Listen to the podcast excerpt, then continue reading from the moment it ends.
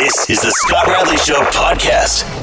There was the story of the week this week around here as far as discussion points, as far as people arguing about things and being angry about things and poking fingers at people and pointing fingers at people and yelling and screaming and claiming lack of understanding and privilege all the words. You know we get into these fights in this city. We get uh, any city i guess. But we get into these fights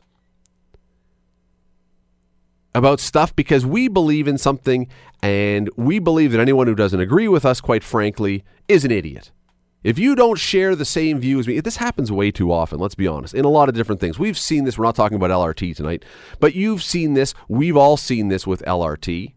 If you are an LRT supporter and there's someone who isn't, they're probably an idiot. And vice versa. If you believe in the LRT and you're not a supporter of the LRT, you, probably think that other person is an idiot. We, we, it happens all the time. By the way, if you're calling in for the quiz question, hold the line. Luke will get to you as fast as he possibly can. But back to this. So, the most discussed story this week, the thing that got everybody talking, was the discussion at City Council about our libraries. Our libraries. And it started, and I've read the transcript a number of times.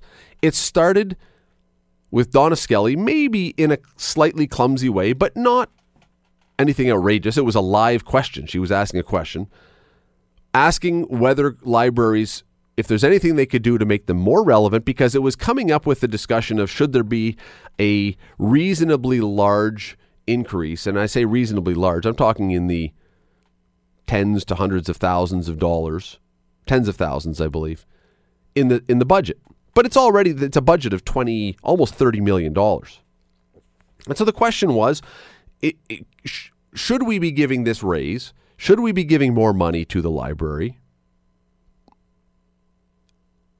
Or should we not? Are, is the library fully relevant? Well, I looked at this and I thought, okay, it's a question. It's a, it's a, it's a, someone has asked a question. I don't have a problem. Well, this went bananas. This went crazy. Everybody suddenly was saying that this was out of bounds. Shouldn't be asking this, shouldn't be suggesting any of this. Well, let me bring Donna Skelly in here because she has certainly been at the uh, at the center of this. She's been the one wearing it. Uh, Councillor Skelly, thanks for doing this tonight. Nice to talk to you. You as well. You've uh, you've been on council for roughly a year, give or take. Now, I'm wondering if the skin has thickened up yet, and if the calluses are building up a little bit. thick, thick, thick, thick, thick. But you know, I, I it was a tough week, but I still believe we have to ask questions. I sat in on a meeting today that was more like a love fest than it was a, a budget meeting. And, and I understand our passion and our, our uh, love of our libraries. But at what point do we look at money we're spending, regardless of the department? Without fear of being vilified simply because you ask a question. Well, that's the part about this whole thing that I I'll be honest with you and, and I don't make any bones about the fact that I'm I, I think you were right to ask. Now whether you asked it in the perfect way, that's that's a debate people can have and you can probably tell me that you would maybe want to phrase it slightly differently if if you were going to ask it again. But we are a city that has no money. And so I'm looking at this saying, wait a second, we should be asking about every department, shouldn't we? I thought we sh- I thought we should, and I still believe we should. But there is a small group, I'd say the minority of people who are very active on social media, who can uh, change the, the dialogue. And and I think a lot of my fellow counselors really weren't too keen on on going down the path that I started last week. I wasn't intending to offend or to uh, imply that libraries aren't important uh, parts of our community. I mean, and I certainly did not suggest that we defund libraries. In fact, that was misreported. Um, a reporter, and, and we all make mistakes. I was a reporter for years. It was not intentional. There was no malice. In fact, the person who wrote the story is a professional. He's very fair. He simply misquoted me. And uh, it wasn't until another reporter from his um, uh, another paper in town asked me on Monday and said, "Did you say that?" Because I was at that meeting and I didn't hear it, and I said no, and it was him who transcribed the actual conversation, notified his editors, and then they pulled the stories and spoke to me about it, and they were quite concerned, I think, that they were going to be sued because I was given quite the apology and assurance that a retraction would be made, all of the information would be removed. But that was three days after the story ran, and all of the you know the social media frenzy. And and when you suggest that you're about to defund a library of course people would be upset. That's not what i said. I simply said do we give it another five hundred thousand dollars? They have a, a significant um, annual budget of in excess of thirty million dollars. And so in this year when we are really strapped for cash I thought it was my job to question every single department and department head that comes forward asking for more money. I let me say this. Learned that not the case. Well, Donna, let me say this. First of all, every year we are strapped for cash, so I don't think it's necessarily a new thing that just happens this year. But here's the point. I, I listen. There are people out there. I like the library. I use the library. I don't have an issue with the library, but I'm on the side of with you on one point of this at least, and that is. I don't think we can afford in this city with a $3.5 billion infrastructure deficit, with struggling to find cash. I don't think we can afford to have sacred cows where we say, "Oh no, no, no. That's that's an untouchable. Whatever they ask for, we must give them without asking any questions." I think that's crazy. I do too, and I hope I hear from more people like you. And the funny thing is, I actually have. A lot of people have commented uh, via email. Please continue to question every single person that comes forward asking for an increase because we can't afford it. And I don't think we can afford it after the library presented um, its budget, and we don't vote until probably March on the entire um, budget that has been put to us. We'll go through line by line and then decide whether we're going to approve this or approve that. So we didn't vote on it today. But afterwards, the police came forward and they were asking for a 2.66% increase. We're asking all of the departments to come in under 2%, so about 1.8. And I asked them, why can't you come under like everybody else? Because the next manager is going to come forward and, and they will argue as passionately that nothing can be touched, that we need this much money. If we don't push back and say, find the savings, I, I just really fear it's going to be unsustainable. Most of the costs are wages and benefits. And coming from the private sector and now working in the public sector, I can tell you it is a really nice gig. I have a, a salary that I know and a check that I know will cash at the end of the week. I have great benefits. I have paid time off. I have a lovely place to work. And I'm, I, I feel very, very privileged to be in this position. And, and I take issue with people who don't realize that the rest of the world doesn't live like us. And I think we have to really step back and think we're very lucky the 2% per year increases are not sustainable.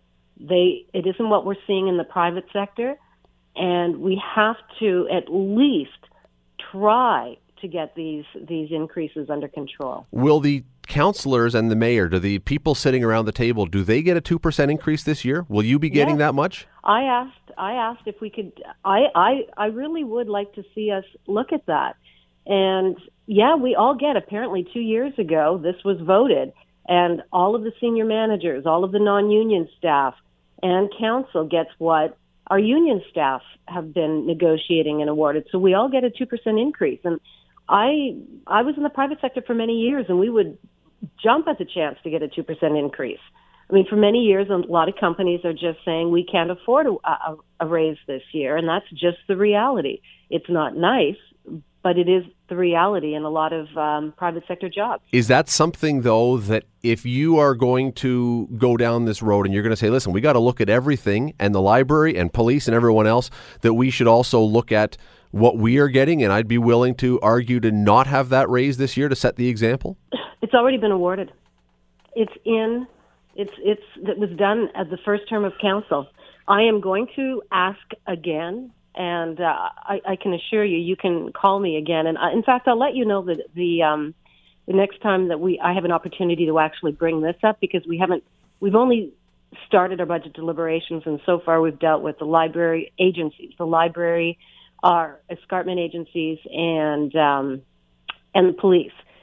Tomorrow it's transit, and we'll be moving through the week and, and going through other departments. So I will give you the heads up, and I will be bringing that up because I do think it's important to set an example. And I do worry that there isn't an appetite on council because of the backlash that I received last week simply to ask a question. And believe me, it, it is, you have to have thick skin. Well, let me ask you another question about this because Andrew Dreschel wrote a piece that was in uh, a, a follow up to this, which basically suggested that if you are someone on council who holds conservative views, you are going to be clubbed with a bigger club than if you were a quote quote progressive. Do you do you buy that? Do you think that's the case? Absolutely. You think this? You think you wore this more than if it was Matthew Green or Aidan Johnson or someone else? Absolutely. There is nothing I can say or do on council that won't be twisted and um, and challenged. Absolutely, one hundred percent.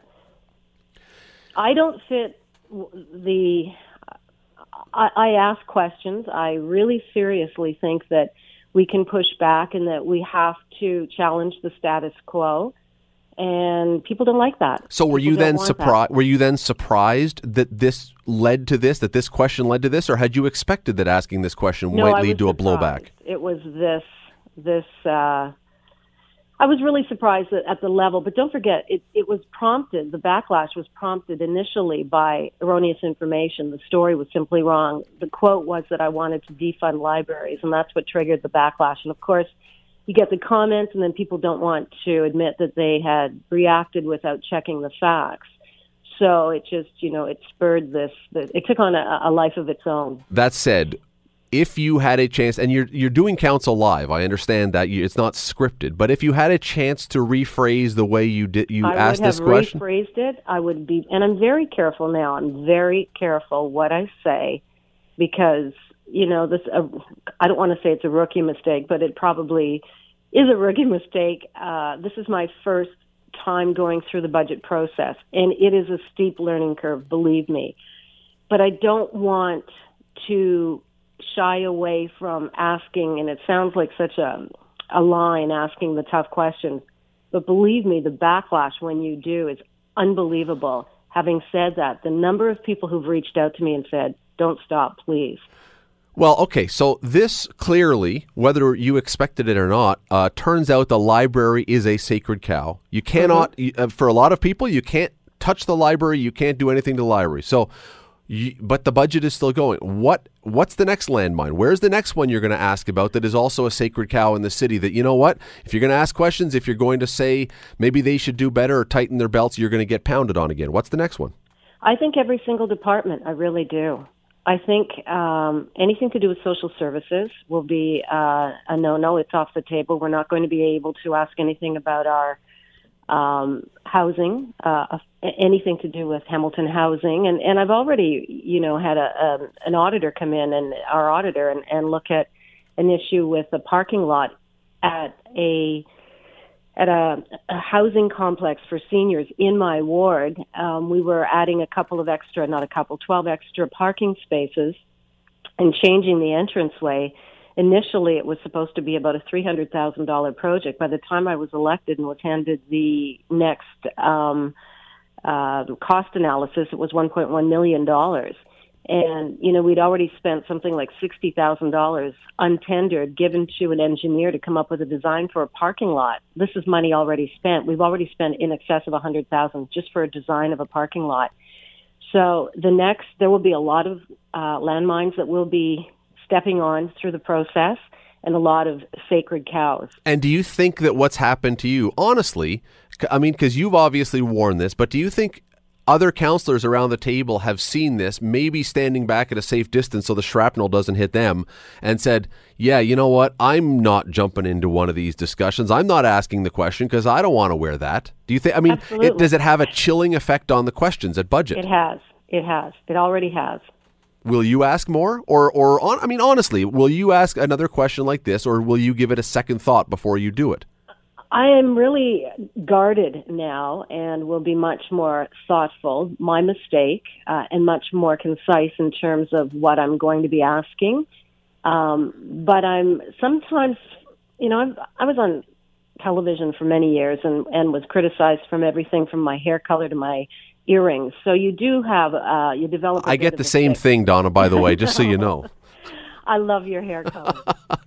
it looks much better today. That's skin tone, actually, but it's uh, It is. it's it's hard a to get that. kind of tone. It's hard to get that one at the drugstore, but yes. Um, but it's But it, it would seem to me that it to, would have have caused a chill. Pardon me? It seems to me that it probably would have caused a chill. Yeah, but then after a few days, I realized that you know you you lick your wounds and you check your bruised ego, and you realize why am I here? If I didn't want to do this, this is I have an opportunity.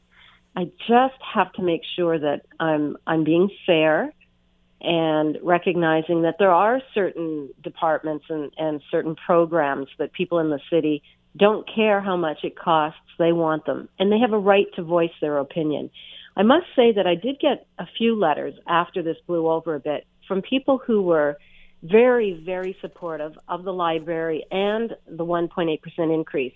But they articulated their concerns in a very professional, thoughtful way. And to me, that's what we need to do. We need to have a dialogue. We, we shouldn't be attacking. Well, we're very but, shrill. We are. We're, we're very shrill. And, and we just have a minute left here. But my question then becomes this if we have these sacred cows, especially social network, social services things that we apparently not only can we not touch the budget, not only must we give whatever raise or increase that they want, or else you are not compassionate or you're not whatever else, but we also can't even ask questions about them. How in the world do we actually cut the budget down, or is it just then the some other it's things? Rubber stamping.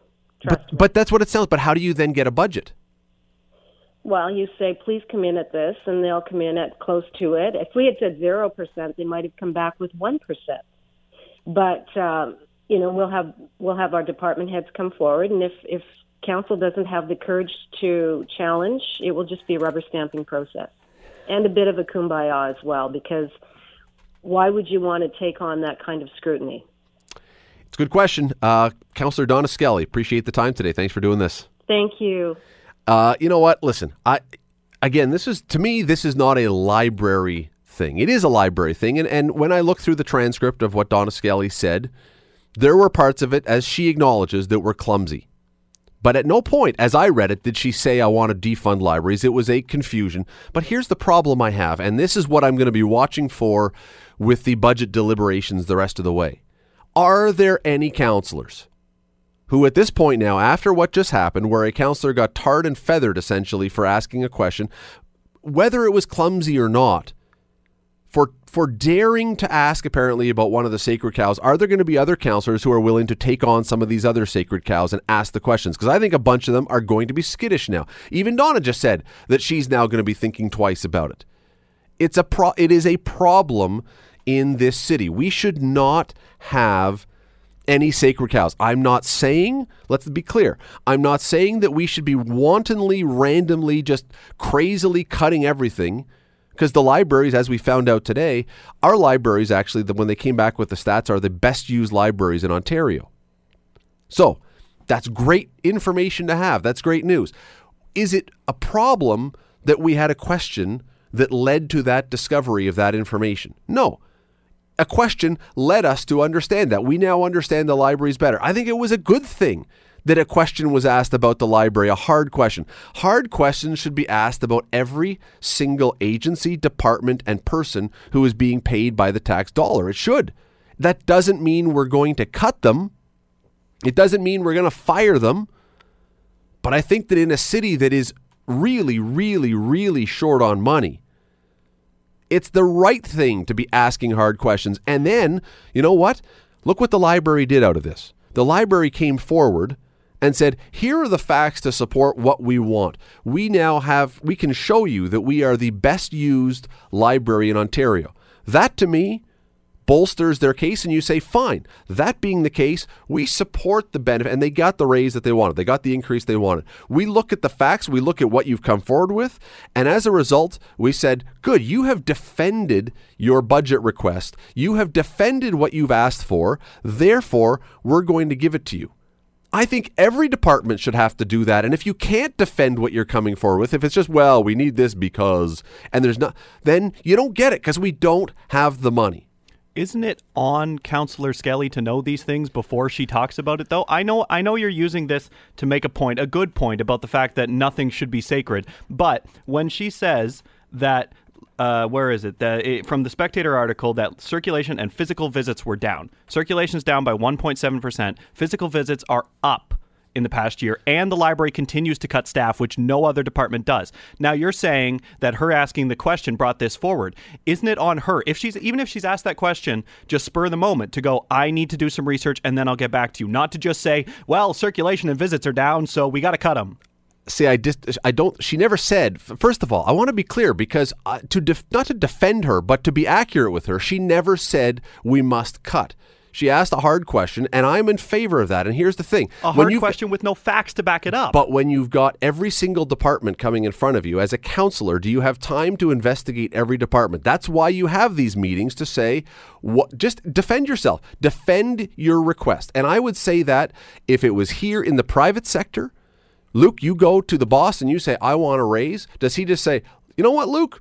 Yeah, sure, you get a raise. Or does he say, tell me why you deserve a raise. That's what happens everywhere. That's what happens everywhere, but and she, there's no reason why you can. And if and if your boss said, "But Luke, I thought you were working fewer hours. I thought I saw that," and you say, "No, in fact, I'm not. I'm working more hours, and I'm doing more in that time," he says, "Oh, okay then. You there is nothing nothing, we've got to go to break. There is nothing wrong with asking departments when public money is being spent, when it's your tax dollars and my tax dollars, there is nothing wrong with asking them to defend their budgets and make your decisions based on those defenses. And if they can't defend it, there's an area you cut. The library did a terrific job. And good for them. The library did a terrific job of defending the request it was making and as a result, it got the raise that it wanted. But to absolutely have an avalanche come down on someone for asking a question, even if it was a clumsy ask, even if it was a clumsy question, the rea- this, the point is I would rather have every city councilor asking questions about every department, not the library, every department, than have them all sit around and just go, "Oh, but that's really important." Ka-ching, rubber stamp. I want the questions asked, and if it and if the questions can be defended, give them the raise. If the questions can't be, cut it. And I would rather that our city councilors asked informed questions instead of just spouting their mouth off about something and getting into hot water like this. I disagree with you. I think that it's impossible to know every piece of information no, without with the, ahead of time without having those departments provide it first of all and being having the time to do it. The point is regardless, regardless of how this is, and again, I'm I'm I'm I'm acknowledging, and she did too, that the question may have been asked in a clumsier fashion than she would have liked. She would have liked to have redone it. She said that specifically. I would have asked it differently if I could have done it again. But I would much rather have our counselors be hard on the money be difficult to pry money from than just to be saying, well, this is important. This is really, a lot of people like this. This is what we love. This is a sacred cow. Therefore, let's give them more money. Give them the money if they deserve it. Don't give it to them if they don't. You're listening to The Scott Radley Show, weeknights from 7 to 9 on AM 900 CHML. This is shockingly, when I heard this this week, I was absolutely floored that Vince Carter has turned 40. 40. Because I remember when he was winning slam dunk contests and he was like a rookie. He was a young guy. He was just in the league. I don't know how that much time has gone by. Uh, clearly, if Vince Carter is 40, my age is going up faster and faster too. It's, it's it seems to be just unbelievable because he is really, in a lot of ways, a lot of guys would say the person who really turned around Canadian basketball, who ignited basketball in this country. Bubba O'Neil from CHCH joins me. Sir, how are you this evening? Not bad there, Scott. I mean, you're right. I mean, I, I thought about that when I watched the Raptors game too, and and Vince was pulling some spinorama magic, which was uh, reminiscent of stuff that we saw back in the day. And, and and I thought, my goodness, I mean, he's 39. I, I I checked to see how old is he. He's like, oh, he's 39. Wait, now he turns 40 tomorrow. Yeah, he turned 49 mid dunk. It, like it, it, he turned 40 while he was in the air still. But it's it is remarkable though. A, lot of people will say it. You talk to Andrew Wiggins, you talk to uh, a bunch of the other Antonio uh, uh, what's his name um, uh, who's now out of the league, but a bunch of these guys, they will all tell you it was Vince Carter. Steve Nash was certainly impactful, but it was Vince Carter that really got basketball up to a new level in this country. Yeah, there's no doubt about that, and I think any of those kids will tell you that. Whether whether it be Tristan Thompson, whether it be Cory Joseph, and I know you're, you're uh, Anthony Bennett. Thank well. you. Yes, I was drawing a blank. Yeah. the first overall draft pick. I mean, that, as he said, he's probably going. to He's actually, uh, I believe, signing a contract in Turkey. Is where he's been. Of course he right is. now. Yeah. Uh, so, but you know, and you know, sometimes some of these guys mature late, and I mean, there's some skill there, and who knows what's what's going on with him and four teams in four years, and and now he's in Europe. But we'll see what happens to him. Um, but you're right, all these guys were electrified by what Vince Carter did, and I think, yeah, you're right. Steve Nash added a little bit of flavor to that, but I don't think there was the closeness because Steve played in Phoenix and played in Dallas in that time. You got to see Vince Carter every single night here as basketball started to get a little bit more popular in this country. And as I've always said to, I think the changing demographics of our country, especially in in an inner city like Toronto, uh, where you're seeing more people from United States, more people from the Caribbean, more people from Africa, more Chinese, Oriental. I mean, you could go on and on. And they're not. They didn't grow up with hockey on their brains.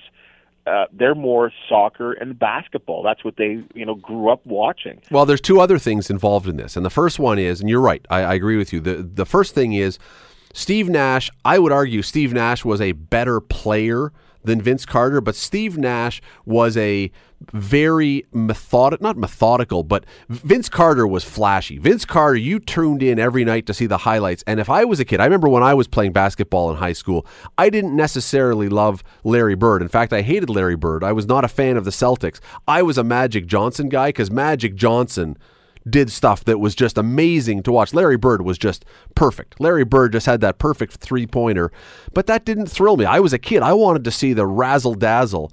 And Vince Carter did that. You watch Vince Carter, and he was a guy every night that was going to do something to you, and I got to try that when I get to the playground.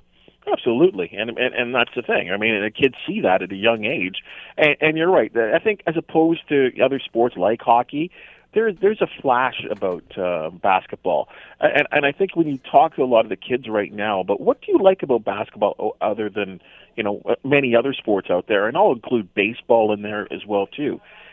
With foot with, with basketball, it, it's more about not only the sport. There's a look, there's shirts, there's fashion. Yep. There a lot of these guys, in terms of the stars of the sport, are actually big. I mean, some of them are dating celebrities.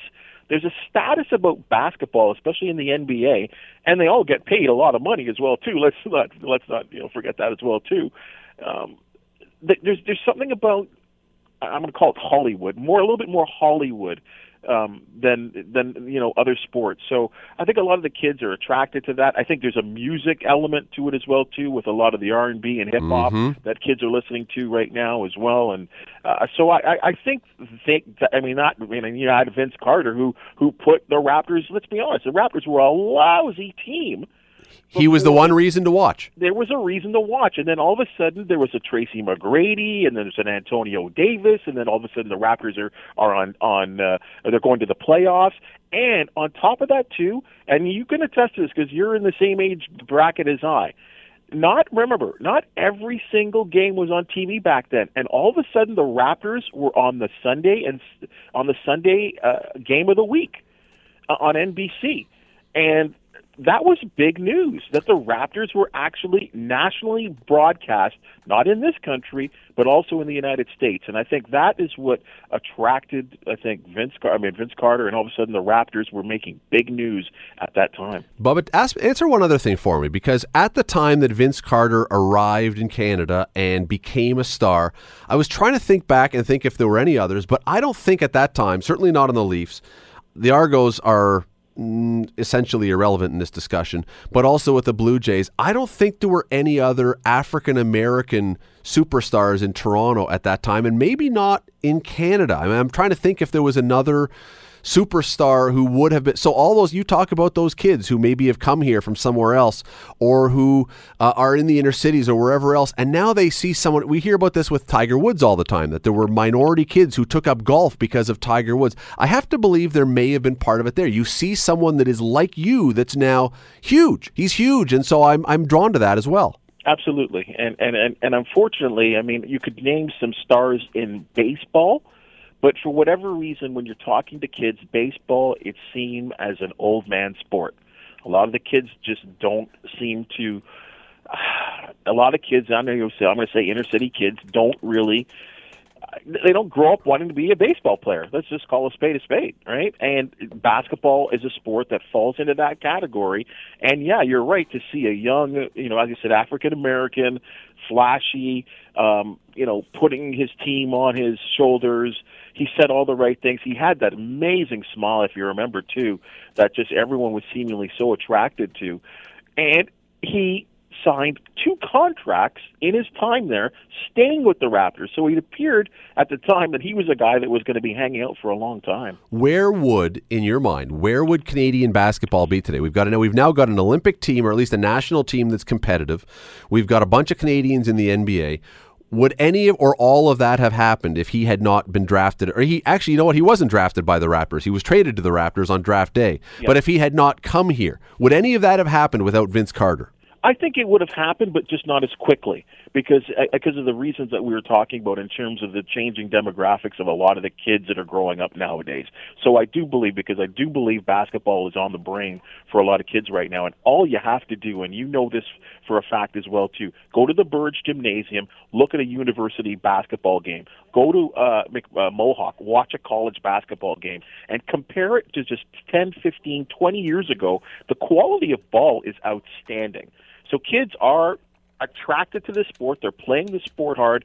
Did it? Would it have happened as fast without Vince Carter? I I don't believe so, but I do believe he was certainly a contributing factor. Interesting, you mentioned Burridge Gym because there's a guy who now works right beside Burridge Gym at McMaster, who was the author of all this. So That's you right. can you can actually say if you're going to make the case, and I and we both are, that Vince Carter was the accelerant to the growth of basketball in Canada that it's Glen Grunwald who made the trade to get him, who is ultimately responsible for a lot of the basketball we're seeing coming out of this country now. Yeah, I mean, he, let's be honest. He put together some fabulous teams, and in those early days of the Raptors making the playoffs, which at the time, remember, the they were such a bad. I mean, it was great to go see a Raptor game for the first five, six years of their franchise because you wanted to go see Michael Jordan. You wanted to see the Bulls. You wanted to see the Knicks or the Celtics. You went to see the other team because the Raptors were not a very good franchise. And other than the likes of maybe Damon Stoudamire, who was the first player ever drafted um, by the Raptors, there wasn't a lot of great players to see. Nor did players want to come here. But then when Vince was there and Glen put it all together – it made Toronto a destination for some players to say, you know what, there's something good and something special going up and going on in Canada. And I think other than the tax situation, uh, a lot of these players come to Toronto and say, and you talk to them now, they're like, I love this city. Do you think Glen Grunwald is anyone who's met Glen, and he's now the athletic. We're talking about Glen Grunwald. He's the athletics director at McMaster now, who was the general manager. He is a very quiet, and, and I'm not saying this to suck up. You'll back me on this, I'm sure. He is a very humble, very modest guy. Uh, stays in the background, doesn't toot his own horn. Do you think, though, he gets the credit for his impact on Canadian basketball that he deserves? Well, I mean, because he's not he's not gonna he's not gonna lobby for it.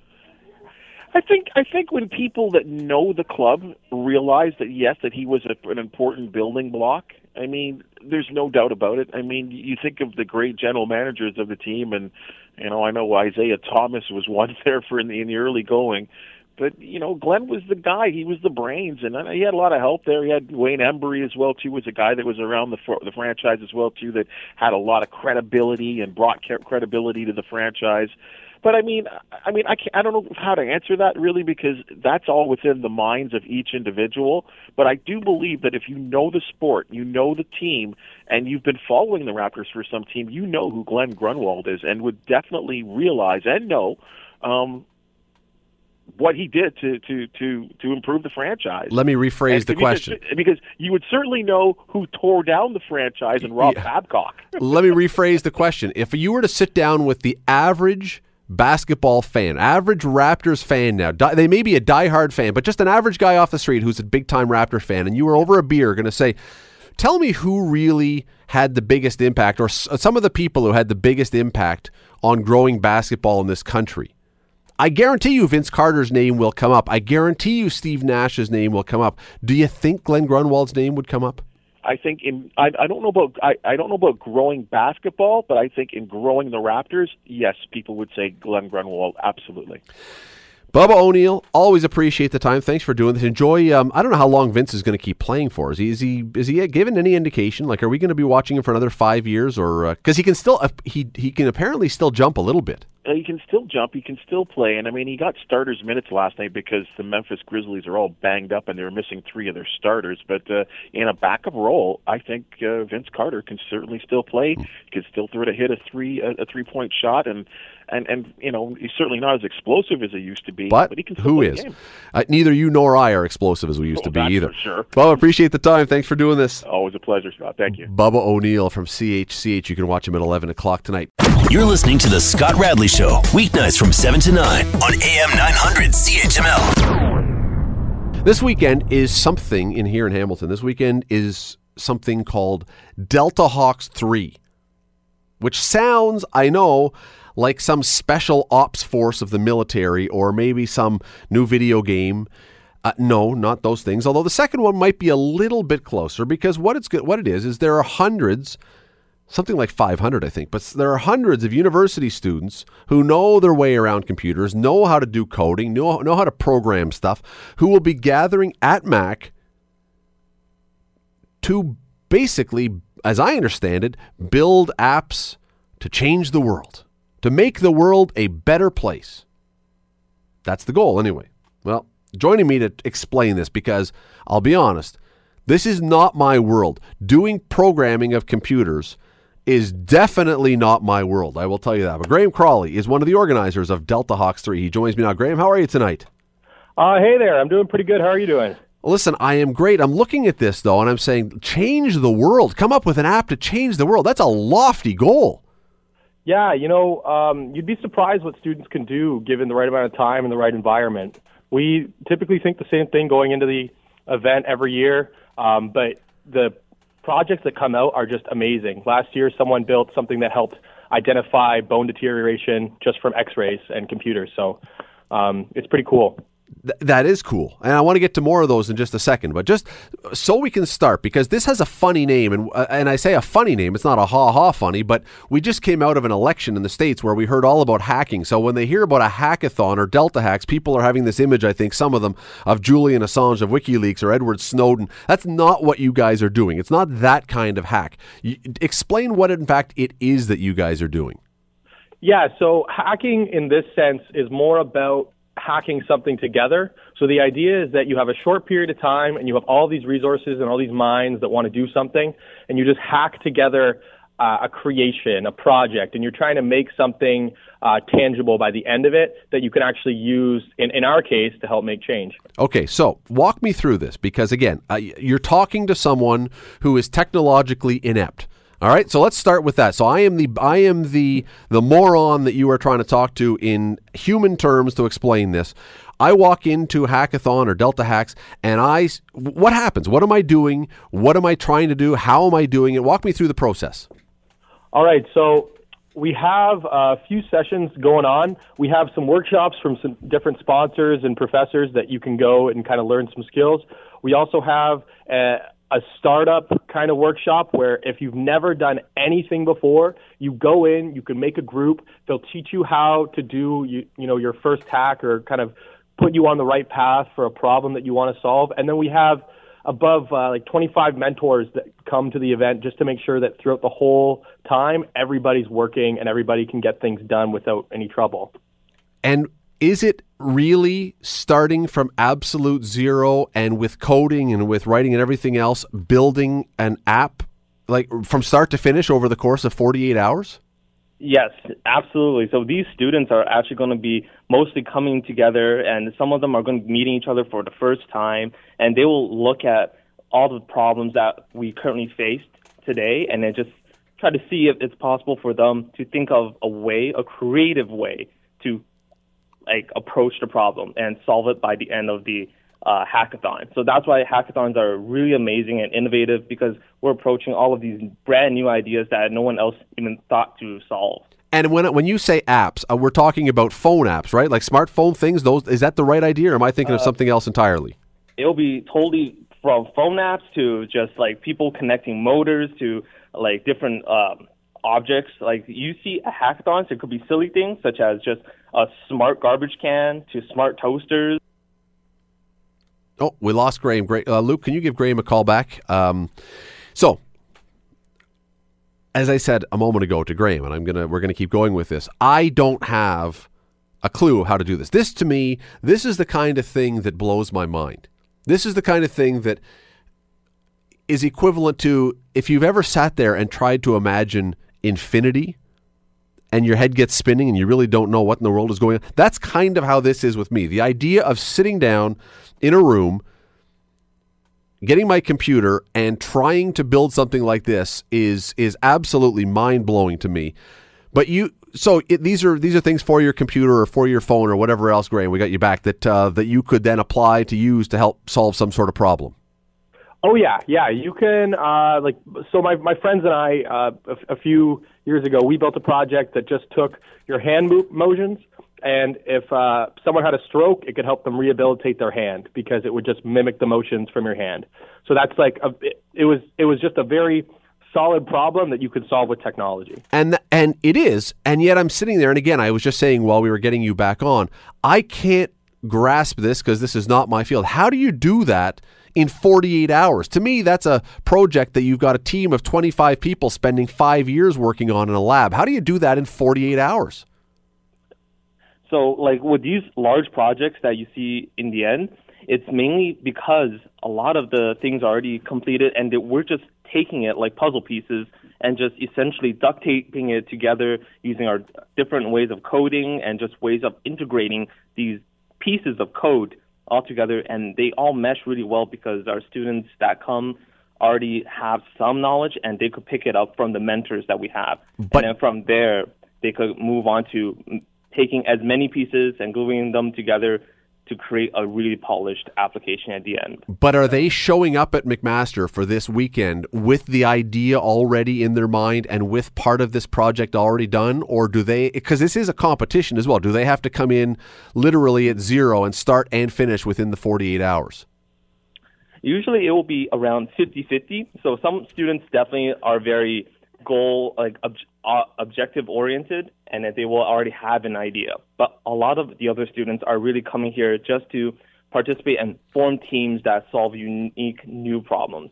So during our idea brain um, our brainstorming session, we will look at our mentors' problems. So these are problems that professionals um, will bring to the table, and we'll also look at like things that are plaguing us in the news. So such as drought, such as poverty, hunger in the world, and we'll look at what we've already been able to do today and what problems still lie ahead of us. And then the students will be given all of these challenges and they'll take a look at how they could use technology to solve the grander scheme of things. And there are these things going, like you guys are doing this this weekend, but there are, if you want to call it hackathons or whatever, these things are going on all over the place all the time. I was looking, you guys are affiliated with a group called Major League Hacking. I didn't even, there's a league. There's a league for this kind of thing. Uh, how does that even work?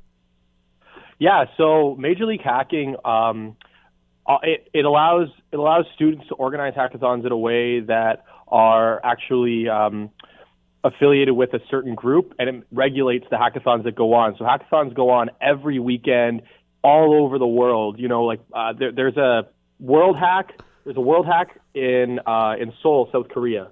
Um, you know, there's hackathons all over the states, all over Canada, everywhere, and it's cool because it means that you have these opportunities not only to do hackathons in your area, but also to go travel. Like my first hackathon myself, I went down to Duke University, um, and it was a great opportunity. And they typically pay for your travel to go down there, so you not only get the opportunity to visit this place, but you get it in a way that for a student is uh, is efficient, right, and financially capable, financially effective. Whatever. This is a contest, though, right? I mean, it is a competition. Yeah, Okay, so uh, for me, if if I go there and I'm building something with a group of people, does my app, does what I do, does it have to be fully functional and operational by the end of the competition, or could I present a great idea and show you how it might work? Is that, or does it have to be done? So for to actually win or at least win the hearts of the people who are judging your application, we definitely suggest you to actually at least have the idea to actually work. So Okay. we don't want students to be pitching us because we aren't a pitching contest; it's a hacking competition It's not Dragon's Den. how well people Yeah. can actually work on the projects and make at least the concept work. So if you pitch us an idea, it's great, but like we want to see your like uh, skills involved and be a- be able to actually piece together all of the stuff that we're providing to you. Just- and like we judge it based on how polished it is and how well does it solve the problem and what its impact is. So from these criteria is how the judges will judge your project and how successful it, will be in the after the competition. By the way, uh, just so not everyone is thinking that they were drinking something, uh, we introduced Graeme at the start, but there's a second voice on the radio. Who are we also talking to? Uh, this is uh, Ty. I am the president of the uh, the student community phase one on campus. We are actually the student group that's actually running uh, Delta Hacks. All right, I, I that's fine. I just it was all of a sudden I heard two voices and I went unless Graeme can actually d- talk out out of both sides of his mouth at the same time or something. We're talking to two people. All right, tell me some. So we we've got the concept of this. We got 500 people from all over the place. A lot of Mac students, I guess, but a lot of others who will be showing up. And you've done this. This is the third year. So you, you mentioned one, Graeme, of uh, something you had come up with the first time. What are some of the other ones that Mac at, at Mac that they've come up with? Some examples of things where at the end of it you say, you know what, here's a really cool idea that someone at our hackathon came up with that actually makes things better for somebody. Yeah, um, right off the top of my head, one that I can think of immediately was uh, two years ago, uh, or sorry, yeah, two years ago at the first Delta Hacks, the one that won was uh, Project Julius, um, and that was a seizure prevention software. So all it did um, was scan your computer screen to look for images that may cause epileptic seizures. And before it could be on the screen long enough to actually uh, trigger anything, it would close your web browser. And that, it's, it's, that's all it did. It would just uh, close the web browser, give you a pop up saying, you know, there was a security risk or a safety risk. Uh, that's why it was minimized. The amazing thing to me about this and some of the ones you've just been describing is, again, uh, not to keep beating on a dead horse, but there is no chance in the world that I could ever do the technological part of the stuff that you're doing. I could never do the coding. I could never build the app. However, a huge part of what you're talking about is not doing that. It is re- f- identifying a problem and then coming up with a really creative way to try to solve the problem. The other stuff is is the secondary part, but there's an awful lot of creativity going on here. Yeah, honestly, the um, the, if you look at the hack last year, uh, I, I talked a little bit about it. The X-ray, um, the X-ray machine, uh, where where they're looking at X-rays and bone deterioration. First of all, um, one of their group members didn't know how to program at all. He was a uh, physio student, and he actually was able to help identify the real problem and identify what they needed to do to create their project. And so what we like to see at hackathons is collaboration. So even if you're not necessarily the person that is doing the coding, you are totally right in that you can be the person that is really identifying the idea and really making sure that when you're getting down to the core of it, whatever you are eventually going to create is going to be something that is useful. So who are so who are the people generally? Because you said there was someone who was a physio student, but by and large, who are the people who are showing up for this? What would they be studying? What what area of university would most of your attendees be in? So most of our attendees typically are in um, computer science, software engineering, electrical engineering, uh, a lot of business students. We have a lot of health science students. Um, but we've noticed over the years, as we go through more and more years, um, we notice a change, a sort of a shift in more diversity in people. So we've had more health science students come in over the years. Uh, you know, the first year was a lot of it was just computer science and software engineering students, but we've had you know these other students come in, and we really like to see that because if you don't have that collaboration, that cross curriculum collaboration, um, it really makes it hard to create new and innovative solutions because you're only in your own bubble. Is there money in this? I mean, I don't think you guys don't give out cash prizes, but ultimately, I don't think. But ultimately, is there? If you come up with a great app, is the idea that these will be sold to some company, or or or is it just for the experience and just for the idea of doing it? No, the all of the things that you create are owned by you. We don't steal your ideas or anything like no, that. No, sure, You- but I'm wondering do many of the people who do these try and turn around and sell them to someone else? Well, yeah, actually, I would say yes. Lots of them actually will, if it's really successful and from like coming out of the hackathon and it's like seen by all of these industry professionals who tell them that this application or this device is going to be successful in the market. Uh, we have a lot of partnership with the local startup community, uh, the Forge, and they will help you get um, get to the next step. So they will help you become a startup and go from there. And lots of students do. Uh, we had one student actually last year who actually came out who came out from the hackathon and started his own company from the hack solely just after Delta Hacks. So I, I want I want to say like it's totally possible. Lots of students do get to the stages where the hack is so well done that it could totally become a startup. Last thing, because we got to run here. Uh, is there any? This may be a weird question, but is there anything to see? If somebody just said, "Hey, I want to go back. I want to go by and see this," like, is there a, a presentation at the end on Sunday? If people were just interested in what people came up with, is there a demonstration? Is there something that you could go and you could say, "Oh, that's kind of cool," or is it really very much inside that you would have to know exactly all the coding and everything to get it?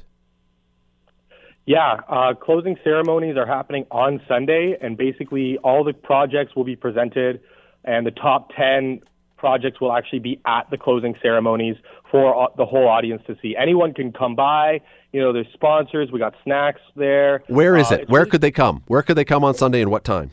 McMaster University ETB building at uh, it is at two o'clock. 2 p.m. All right, Ty Graeme. Uh, listen, it's it's fantastic. It's completely beyond my over my head, but it's fascinating and it's it's it's great that you guys are doing this. We really appreciate the time today. Thanks.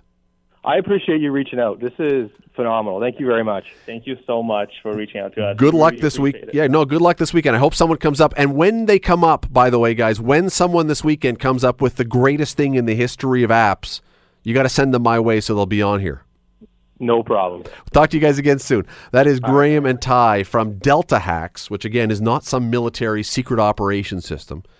And it's not about hacking your computer like WikiLeaks or something else does. It's about building technology and programs that could make things better for some people.